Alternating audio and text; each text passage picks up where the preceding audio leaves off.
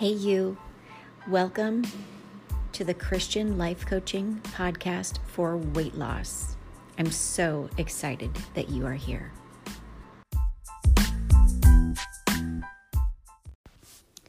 Okay, so in this episode, I am going to share with you the revelations that God brought to me as He unpacked my values and showed me how my values you know, become the fruit of my flesh. I know I keep harping on this one, but this is like powerful. I wish you could just see the way that this has changed my life, how I've gone deeper as a seeker, and how this has completely just ah unleashed so much more blessing in my life in ways that I could never have anticipated. So, over the course of these last, I don't know, maybe a month, for the last month or so, God has been taking me through the Bible and finding all of the scriptures that talk about Christian moral standards and values for living and getting myself into alignment with God's values and not the world's values. And you've listened to the podcast episodes where I talk about, you know, storing up treasures on earth versus keeping a treasure, storing up your treasure in heaven and being more salvation focused and even in weight loss. And so as I sat with a lot of this scripture, I could not stop writing. I could not stop journaling, pages and pages of it. And it was beautiful. It is beautiful because the transformation I could have never anticipated. During my journaling, God asked me so many questions, so many questions. And I am at that point right now where in my Christian life coaching practice, I have learned that God never asks us a question in our heart, even on the pages of our journal. He doesn't ask us a question to get an answer, He already knows the answer. No, He asks questions to give an answer.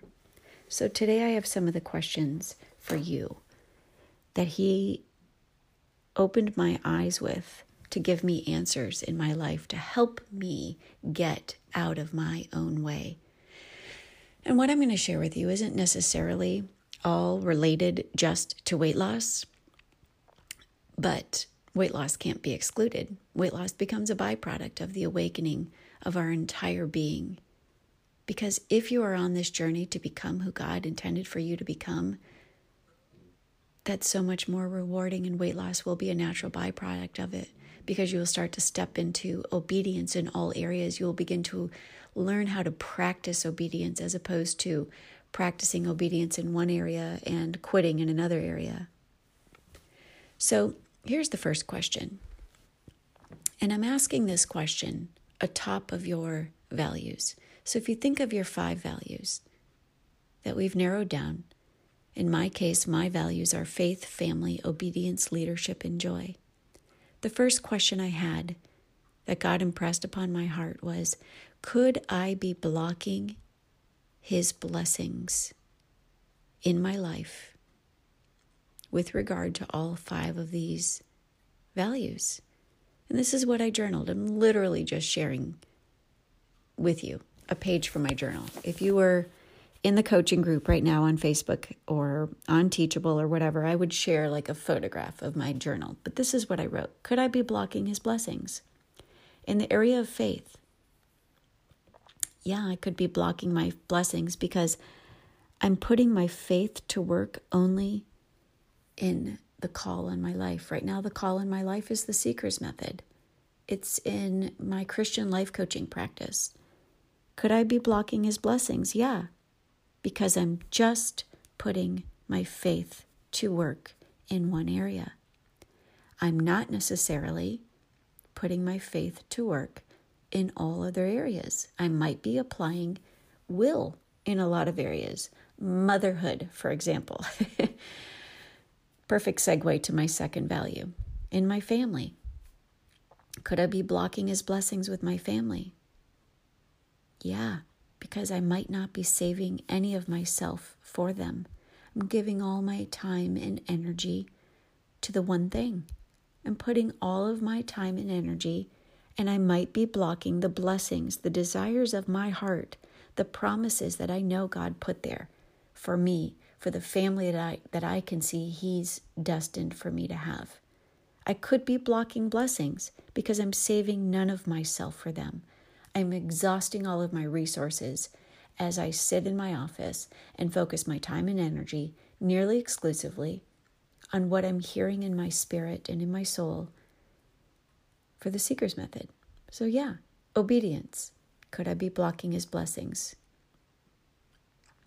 Yeah, obeying only for the seeker's method, not elsewhere.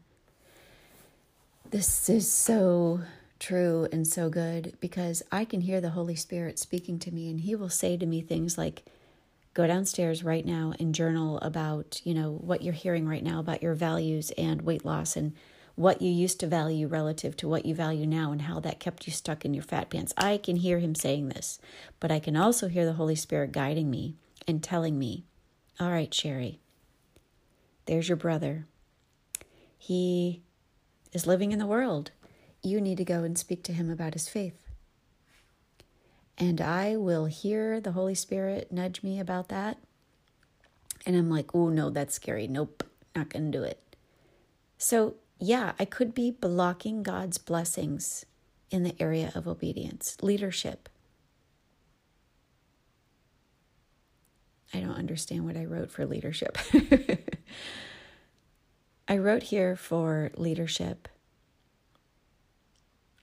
that I could be showing them Jesus and showing them what a Christian marriage looks like.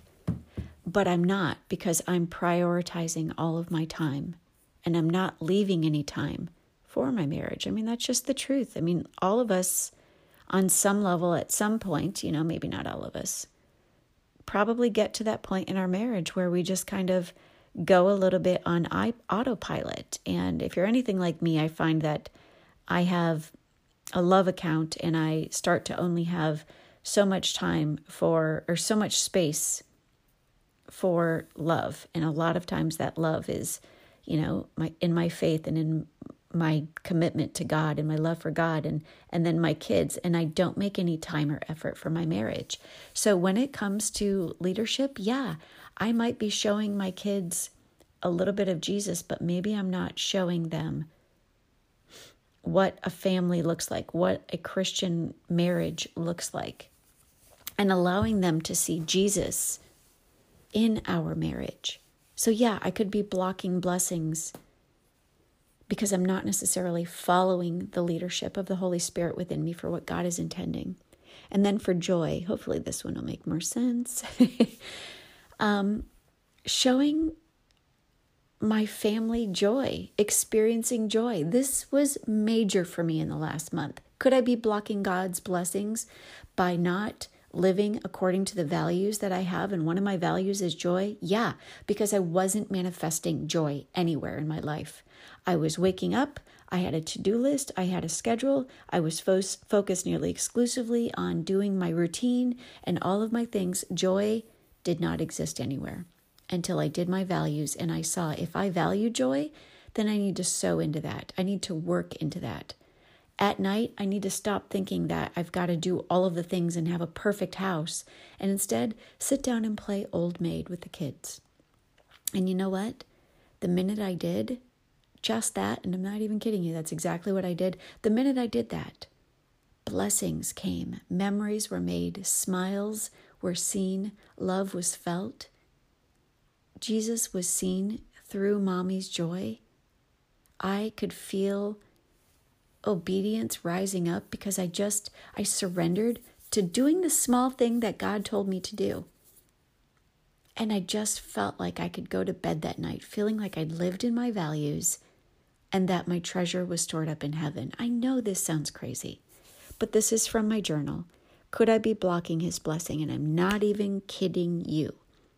Since I have been centering my days on my values, life is getting easier because I can take a look at my schedule in the morning and say, all right, it doesn't look like on the surface what I'm doing today has any significance in the grand scheme of where I'm headed in life, but I don't understand God's ways. His ways are not my ways. So just being obedient to this schedule knowing that this schedule honors my values and my values are in alignment with God's, my obedience to this schedule is the difference maker. And I can honestly tell you that I feel like I'm finally stepping into more of God's blessings. Sometimes it's just through discernment. Sometimes it's just through strength above food. I don't know what is happening right now. I can honestly tell you that right now I'm stepping closer to menopause, and yet, right now is my PMS week, and I'm legitimately, with great significant ease, able to eat one meal a day just by unlocking some of the blessings that God has in store for me by being obedient in the small things. Ah, oh, it's powerful. So the second question is what blessings might be in store for me within the context of each of my values? So when I think about my faith, and I encourage you, take a look at your values. What blessings could be in store? For me, in my faith, my children, family, marriage could blossom. With my family, I could have more closeness with my family. There could be less of the world living in our lives. There could be more fun and more memories being made. What blessings could be in store for me with obedience? The seeker's method could be more productive and more successful. I could have more energy. I could suddenly hire more people.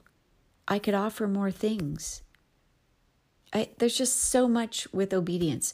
With regard to lead leadership, there's so many more blessings that could be in store, and even in joy, there's so many more blessings. So I encourage you today, ask yourself these two questions: Could I be blocking His blessings in my life relative to my values, and could those blessings be the very thing that I need in order to strengthen my walk in weight loss?